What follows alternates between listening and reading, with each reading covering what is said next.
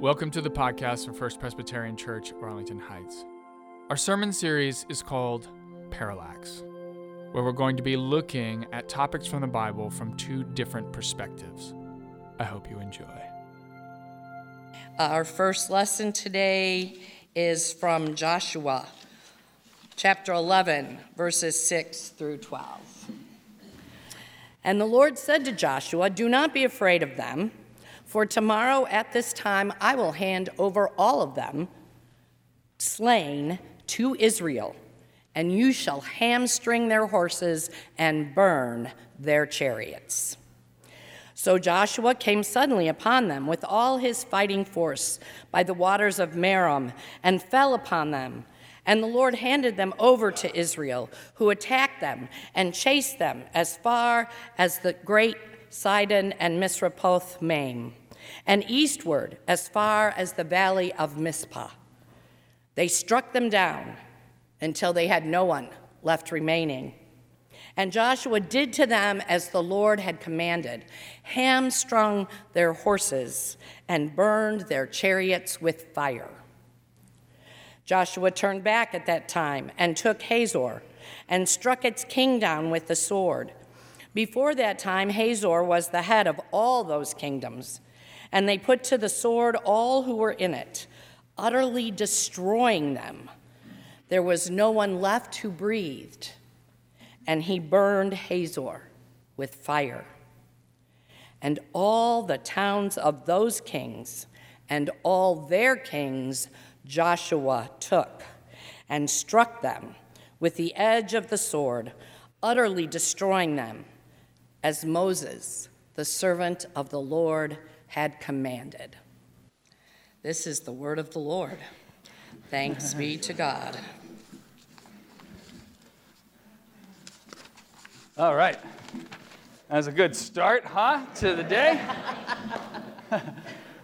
Our second scripture reading comes from Matthew 5, 38 to 44. Will be a slightly different take on this. You have heard that it was said, an eye for an eye and a tooth for a tooth, but I say to you, do not resist an evildoer.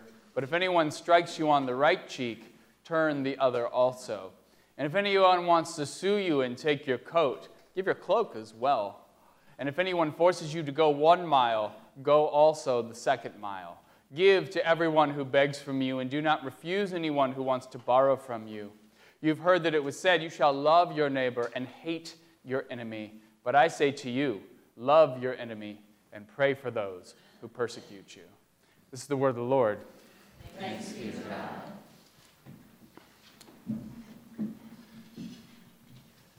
Oh, well, thank you.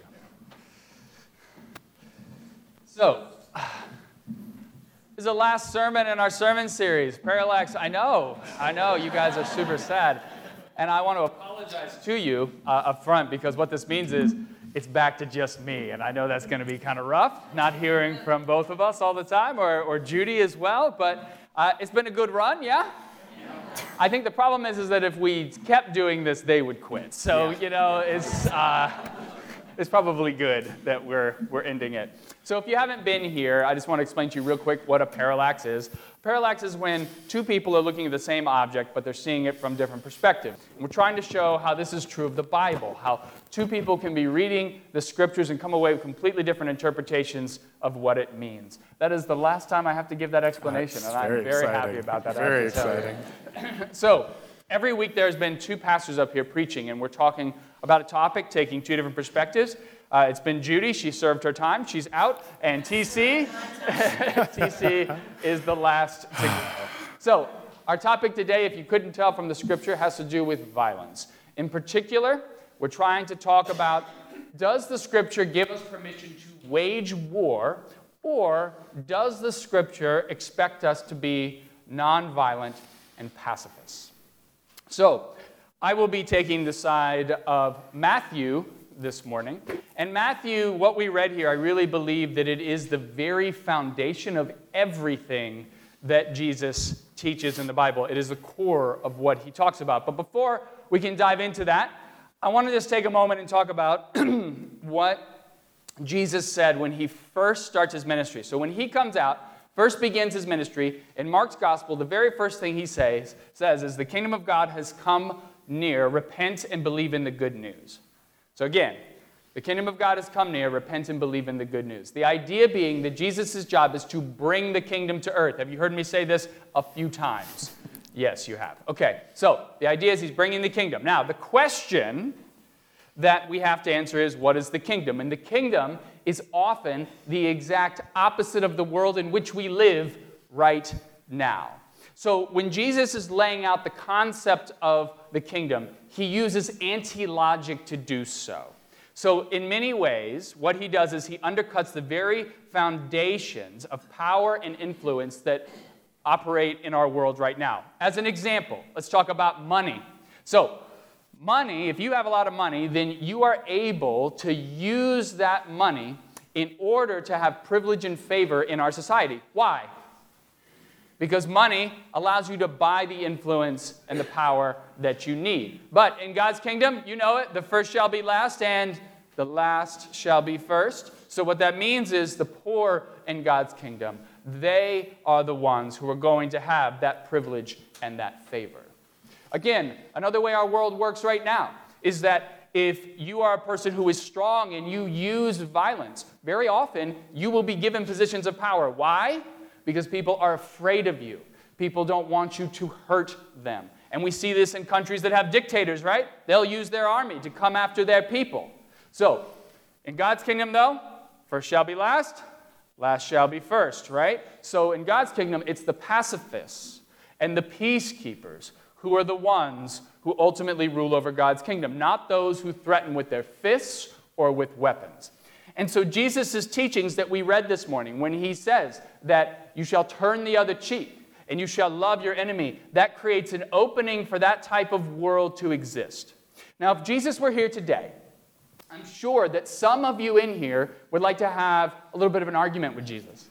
And you would say, Jesus, such a world sounds impossible.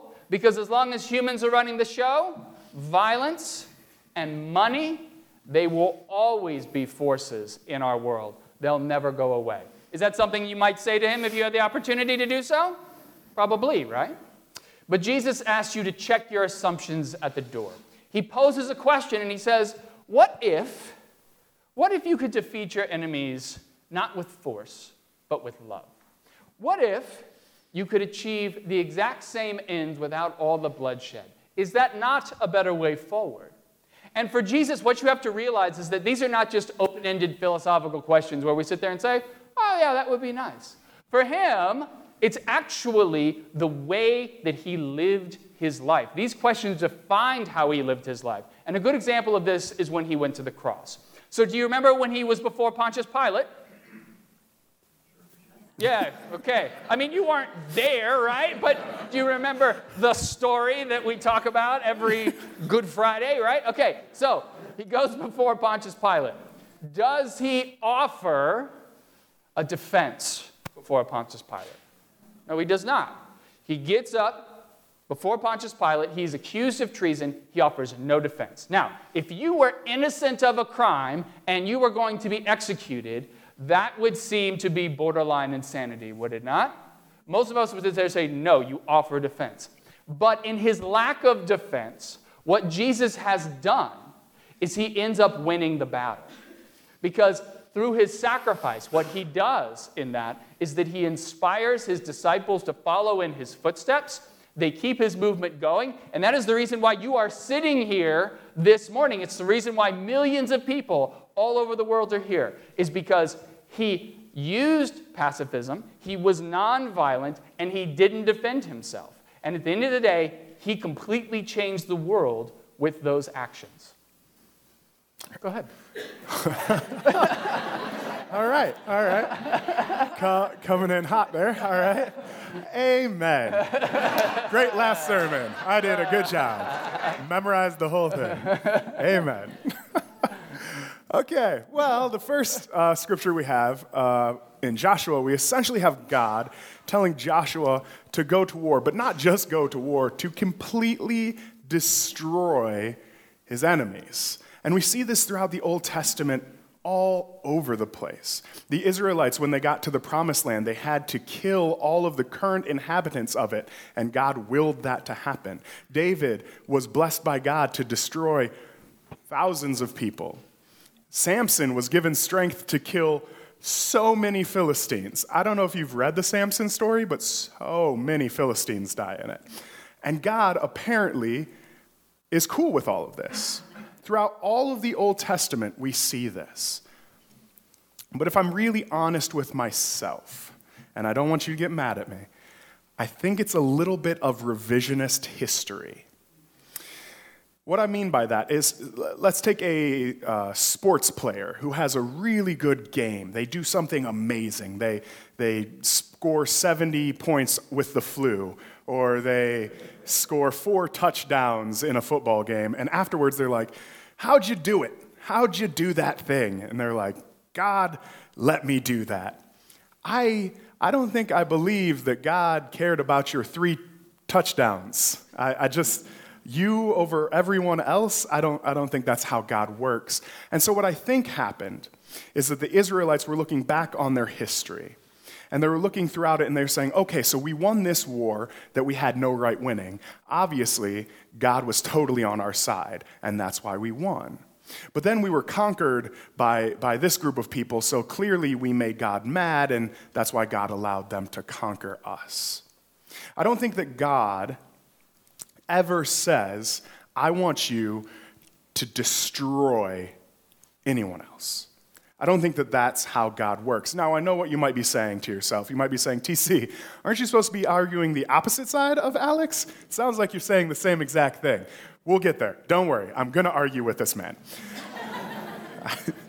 However, I don't want to argue it through that lens. I don't want to argue through that lens that God is saying, go and destroy and hamstring their horses and burn them to the ground.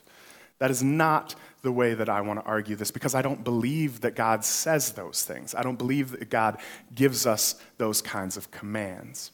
I do, however, think that it is more than just black and white pacifism and violence. I think there's a lot of gray area in there that we're going to talk about uh, when I talk next. Gray area like is violence okay in dire situations? Is violence okay if it's for the greater good? Is violence okay to protect those things that we love? And those are the kinds of things that I'm going to talk about after he talks again. So go right ahead. Hey, you're making this easy on me today. Well, you're just proving my points for me. it's the last one. I just want to get through it, man. That's...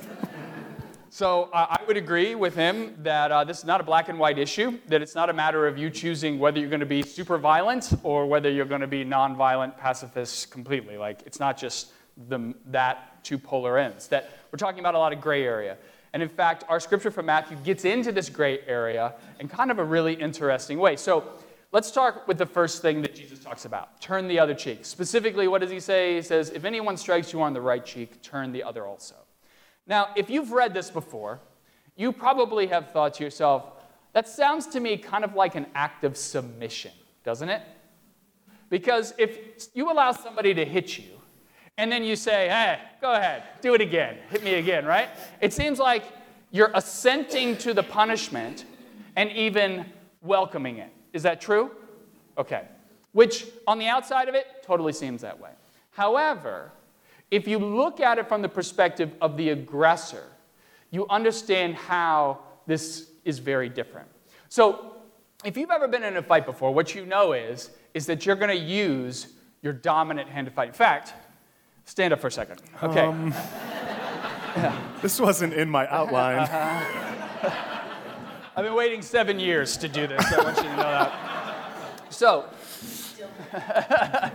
so if if I were to hit TC with my dominant hand, and I'm dominant with my right hand. Don't worry, I'm not going to hit you with my full force, okay? So, oh, okay. Uh, so, so if I were to hit him, what I would do is I would come across and I'd hit him here because that's the easiest way for me to strike him with my dominant hand. Now pretend like I struck you. Oh, you no. oh, no, yeah, yeah. Uh, okay. Why would you do that? Okay. So he, so turn, yeah, there you go, just like that. Okay. Now, what would I, if you hit somebody, what do you expect? Do you, they're going to hit you back, right? They're, as soon as you strike them, the immediate reaction from most people is that you're going to hit back, right? Now, if I strike him, if I hit him, and he doesn't do anything, what happens to me? You get mad, Huh? You get mad, you get All right.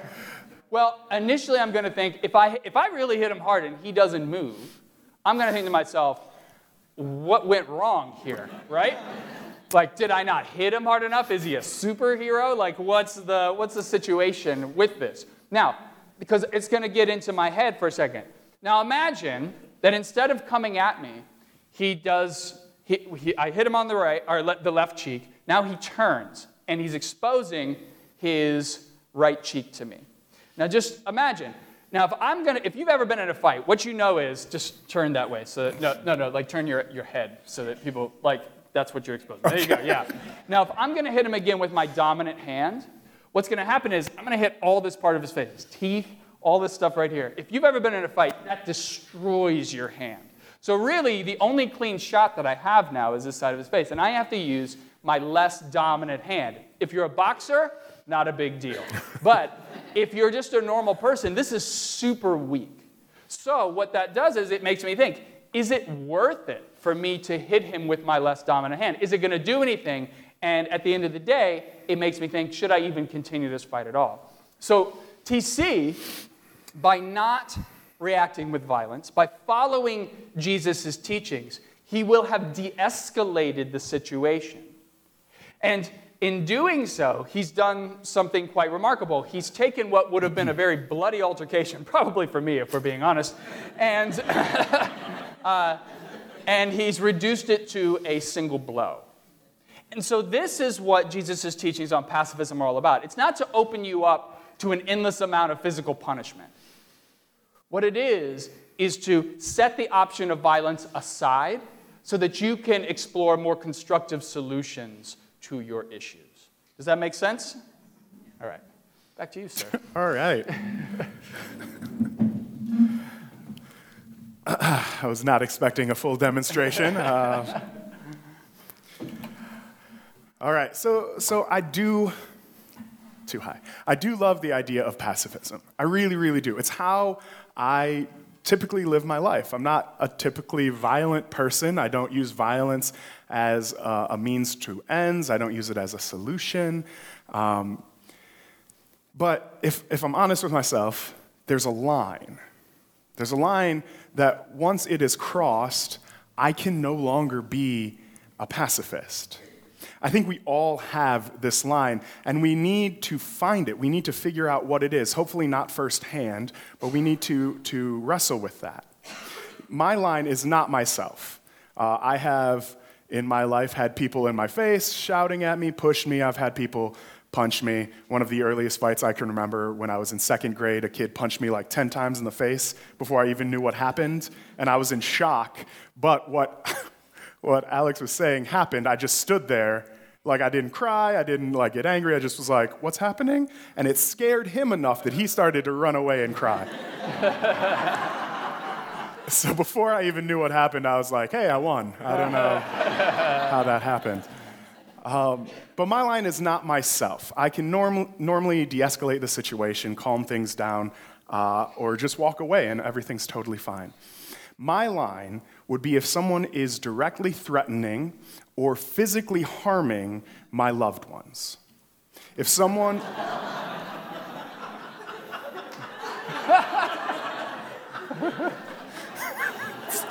this guy, in case, in case you are unaware, he makes the slideshows. So I never know what's going to be behind me when I say these things. Yeah, yeah. Oh, what a jokester. if someone is physically harming one of my, you threw me off so much that I need to find my place. This is. If someone is physically harming my loved one or committing violence on them, you better believe that I would stop them to diffuse that situation. And I wouldn't really think about op- nonviolent options. I wouldn't try to talk them out of striking my loved one or, or attacking Ellen. We'll just use Ellen since she's up there. Um, but I would just instantly take them out. Like, that's just, just what my innate reaction would be. And I wouldn't think about the theological implications of it or the moral implications of my actions. I would just do it. Now, let me ask you if someone was physically assaulting one of your loved ones, wouldn't you step in? Mm-hmm. Wouldn't you step in? So, this is the line that, that I'm talking about. Now, are there nonviolent ways to do this? Sure. There are absolutely nonviolent ways. I could step in between her attacker and, and Ellen uh, and take the abuse myself. I could literally cover her body. I actually have enough body that I could physically cover all of her body and act as a, a human shield uh, so that she didn't get attacked anymore. But that would not be my initial uh, idea. My initial idea would be to remove the problem. And the problem is not my wife. The problem is whoever is attacking, this time, the problem is whoever is attacking my wife. Can't react, it just opens the door. Uh, and this actually gets me to my wider point. Nonviolence works until it doesn't. And that's hard for me to say. That's difficult for me to sit with because of heroes like Martin Luther King Jr. and Gandhi, who made huge, amazing strides with their nonviolent movements, who showed the world that, that this kind of reaction can work. It, they're heroes of mine. And so it's, it's hard for me to say that nonviolence works until it doesn't. But I think I actually believe that. If we take my idea of a personal line and we expand it, we make it bigger, we can see how it works in communities, in states, and countries in the whole world. Now, world peace is something that I think we all innately desire, right? Do you guys want world peace? I think everyone wants world peace, they just want it the way they want it, uh, which is part of the problem. Uh, but we all want world peace. If our nation tomorrow decided that we were going to be a completely nonviolent nation, if we were going to abide by the, the law of the kingdom of God and put down all of our arms, take all of the money that we put towards the military and defense and put it other places in our country, I don't think, honestly, that we would be a country very long. I think someone would come and just say, oh, you guys aren't going to fight? Cool, we're in charge now. I think that's how it would happen. And then our whole country, which is then nonviolent, is no longer a beacon of light in the world. It is just taken over in another country. Let's talk about one of Alex's favorite topics World War II. Now, if you don't know, he preaches about World War II every other sermon, so I wouldn't be surprised if it comes up in his sermon today. But World War II started in. You, ni- you brought it up. I, well, you're going to talk about it. Self fulfilling prophecy. Uh, World War II started in 1939, correct? Yeah. You would know, because yeah. uh, the United States did not get involved until 1941. That's two full years. Now, when we're talking about history and we're talking about those dates, that doesn't seem like a long time. But two full years is excruciatingly long, especially when we're talking about war times. So the United States did not get involved in World War II for two years. My hypothetical is what if the US had gotten involved earlier? Would we have been able to stop the war earlier? Would we have been able to stop the Holocaust earlier? And if so, how many lives could have been saved by us using violence in that way? You see, my question is when is violence just? When does justice and violence meet? When is doing the right thing also doing a violent thing? And, and this is what we have to wrestle with. And this is difficult for me in most situations because, again, that's not how I tend to live my life. The line that I'm talking about is so subjective. Mine is different than yours, which is different than all of yours. And when we do take that macro view, that holistic view, we're dealing with everyone's line. So, if all of us in here were to talk about where our line was, we would have to discuss and debate to figure out what is right. That line is fluid and, and it moves around a lot. And the only time that it's really solid is when we look at it in hindsight. So, to take World War II again as, as the example, if we had, if the United States had jumped into the war earlier and they had decided to, uh, to jump in earlier and, and defeat uh, Hitler and stop the Holocaust and stop the war, and that saved countless lives. I think that everyone here and everyone in the world would think that would be a good thing. They would think that that's a just use of violence. Would, would you? Knowing what we know, if we could have stopped the war earlier, would that have been a just use of violence? Now, the other side of that line, however, is to me and don't get mad at me. I know that's the second time I've said that this, ser- this sermon, but is also in World War II, and it is our response to Japan in World War II. Now, Japan attacked the United States uh, and killed 2,403 people at Pearl Harbor. That is an atrocity, it was unprovoked, and it was a tragedy. In response, the United States dropped two atomic bombs the most advanced and deadly weapons we had at the time on Hiroshima and Nagasaki. Those are two cities, those are not military targets, killing 120,000 people instantly and tens of thousands of people through radiation poisoning later. On top of that, the United States rounded up Japanese American citizens and put them into internment camps. This, to me, is not justice and violence meeting. This, to me, is over the line. It's too far. To me, the line is a yoke. It's saying, I don't want to do this action. I don't want to attack this person. I don't want to cause harm. But in order to save others, in order to do the greater good, I feel like I have to. It's a responsibility that very few of us actually want, but we all need to wrestle with. Because once the use of violence is done, we cannot then revel in more violence. Once I tackle Ellen's attacker off of her, I cannot then ground and pound them MMA style because it would make me feel better. It would probably make me feel better, but I can't do that. Once we decide that we must fight, terrorists, we can't round up anybody who looks like they might be a terrorist in our own country just because we are afraid of them. This is not justice. This is not the greater good. Like I said earlier this morning, the line is ever moving, ever fluctuating. So, how do we know when the right time to act is? We don't. We don't really know. How do we know when we can use violence? We're, we we don't. That's why we must own this yoke. And I, I'm going to read this part verbatim because I wrote it very specifically. Saying yes, I tackled the man onto the pavement. I didn't generally want to tackle him, but I felt that I had to for the safety of my wife. Saying, We don't want to go to war.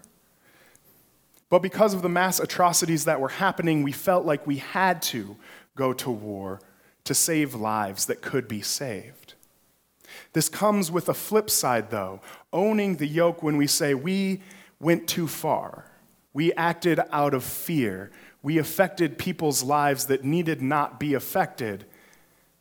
That is owning the yoke. That is wearing the yoke. And that is something that we must do when we talk about justice and violence meeting. We have to own the yoke and wear it only when it is for the greater good.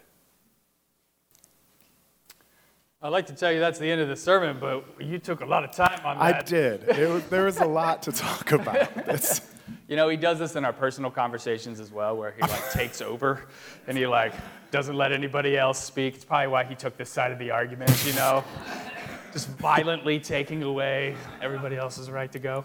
So, that is anyway, you actually did bring up a lot of really good points. Thank you. And I, actually, and I want to address some of those points specifically. And I want to start with the first one that you brought up with, which, which has to do with if somebody was attacking my family, what would I do? You asked me that question. I did. Okay, so if somebody was attacking my family, very much I would step in to try to get them out of harm's way. Mm-hmm. And if that required me to be violent and to use violent actions, I would do so reluctantly. Because the whole point is to keep them safe. However, I think if we're going to understand Jesus' teachings on pacifism, we have to dig down into that example for a moment. So, the question that we have to answer is why is this person attacking my family in the first place? Is the person trying to rob my family? Is the person mentally ill and they don't understand the consequences of their actions? Are they deranged and they like to use violence? They're just a violent person? Or do they perceive my family as a threat? Now, each of those motivations matter. And those are the three primary motivations for why we have violent altercations in our world. So, if we're going to walk through those, because like you were talking about, I don't think most of us in here, would you agree that most people don't, don't, don't innately want to get into violent altercations? Like, is that something, do you wake up in the morning and you're like, you know what, I think I'm to fight today? You know? like, no, I don't think most of us in here think that way, do we? No. So, if we are going to get into this and we're going to try to figure out, we have to ask, why does this person have a desire to cause harm? Which we don't often ask. We're just looking at, there's violence, we need to do something about it. So, why is it happening? All right, if it's the first thing that we're talking about, the first or the second, robbery or mental illness. If somebody's trying to rob you, why are they doing that? Well, usually they're doing it because they grew up in poverty and they don't have access to the resources that they need. And so, because of that, they see you, you have resources, they're going to take it from you, right? You want to deal with that, you got to alleviate poverty. If somebody's mentally ill and they're attacking you, and they don't understand the consequences of their actions, or they're a person who is coming after you because they just like to commit violence, the way that you deal with that is that you have to have better treatments for the mentally ill in your society. Those are the only two ways you're going to deal with those first two problems you have to either alleviate the poverty or have better treatment for mental illness. Those will always be an issue as long as those things are there. Would you agree with me on that? I mean, it's never going to go away unless you do those things. It is the third issue where they perceive my family as an enemy. That is what Jesus is trying to deal with through his teachings. So, why is it that we perceive someone else to be an enemy, a threat to us? Well, we perceive it because it's what we're taught by the people around us. So, you use World War II. Great example, by the way, if I may say so myself. So, in World War II, when you're looking at the reasons why it happened, the Nazis, they taught the German people, they taught them that the Jews were evil subhumans who needed to be killed. They needed to be exterminated, taught them that.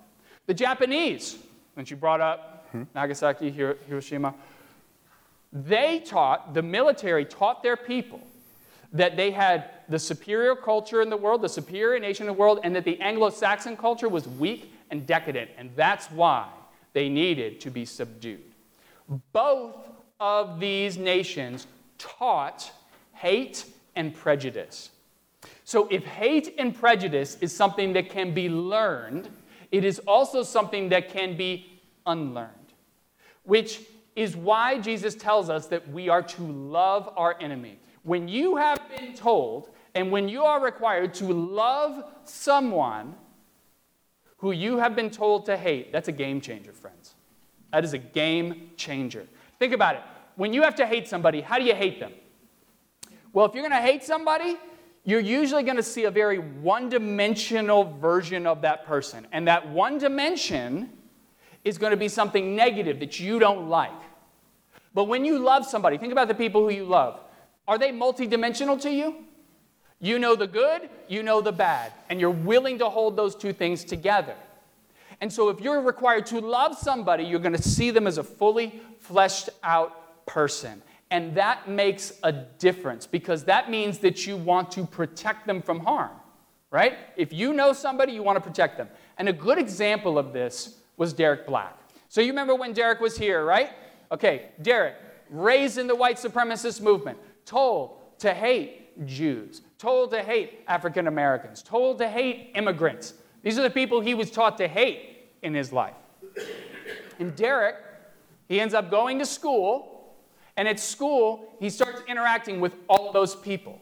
And he's having a tough time reconciling these one dimensional versions of these people who he's been told about with these fully fleshed out individuals. And over time, what happens is he comes to care for these people. He sees them as being multi dimensional. And as a result, he starts to love them. And so he has to leave that movement behind. Now, why do I use Derek as an example? Because it's exactly the same end that Jesus is going for when he says to love your enemy. When he says this, I have to tell you, this particular teaching of his is insanely genius. And it's genius because the core of it, it understands that human conflict results from what we teach. If you teach hate and prejudice, then you will always have violence in the world. There is no doubt about that. Always it will be in the world. You can't get rid of it. But if you teach love and acceptance, then you have a world where pacifism is possible. It is all about what you teach. And so for us, here as Christians, our job is to teach the values of love and acceptance and to live them out. Now, what does that mean? What that means is, is that when you come into conflict with somebody who you disagree with, you have to love them. Not because it's easy, but because it is necessary to create that world that Jesus talked about. And that is really the whole point behind this sermon series. What have we been doing this whole time in this sermon series? Think about it. We've been taking two different points of view and we're holding them in tension with each other. Now, what do you all know to be true? You know that when two people have two different points of view, what does that often lead to? It leads to conflict, right? Conflict, confrontation. But if you can do what we've done through this whole series, where you're taking two different points of view and you hold them in tension with love and acceptance, then you're going to help edge us ever closer to the world that Jesus envisioned. A world where peace is the norm and violence is a choice that is used so sparingly that our children and our children's children will not even recognize it as a viable option. It is our responsibility as Christians to create that world, not because it's easy, but because it is necessary. And I hope that we will do that together. Amen. Amen. Thanks for listening. And if you want to learn more about First Presbyterian Church of Arlington Heights, please visit www.firstpresah.org for more information on service times, directions, and to learn more about the First Pres family of faith.